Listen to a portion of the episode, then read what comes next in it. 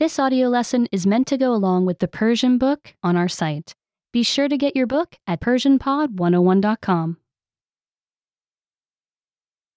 با هم استفاده کردن sharing, من می توانم بگذارم سام از اسباب بازیم استفاده کند. I can share my toy with Sam. من می توانم بگذارم اما از کتابم استفاده کند. I can share my book with Emma. من می توانم بگذارم مکس از عروسکم استفاده کند. I can share my stuffed animal with Max. من می توانم بگذارم نورا از مداد شمی هایم استفاده کند.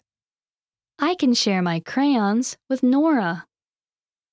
من می توانم بگذارم جیمز از رنگم استفاده کند.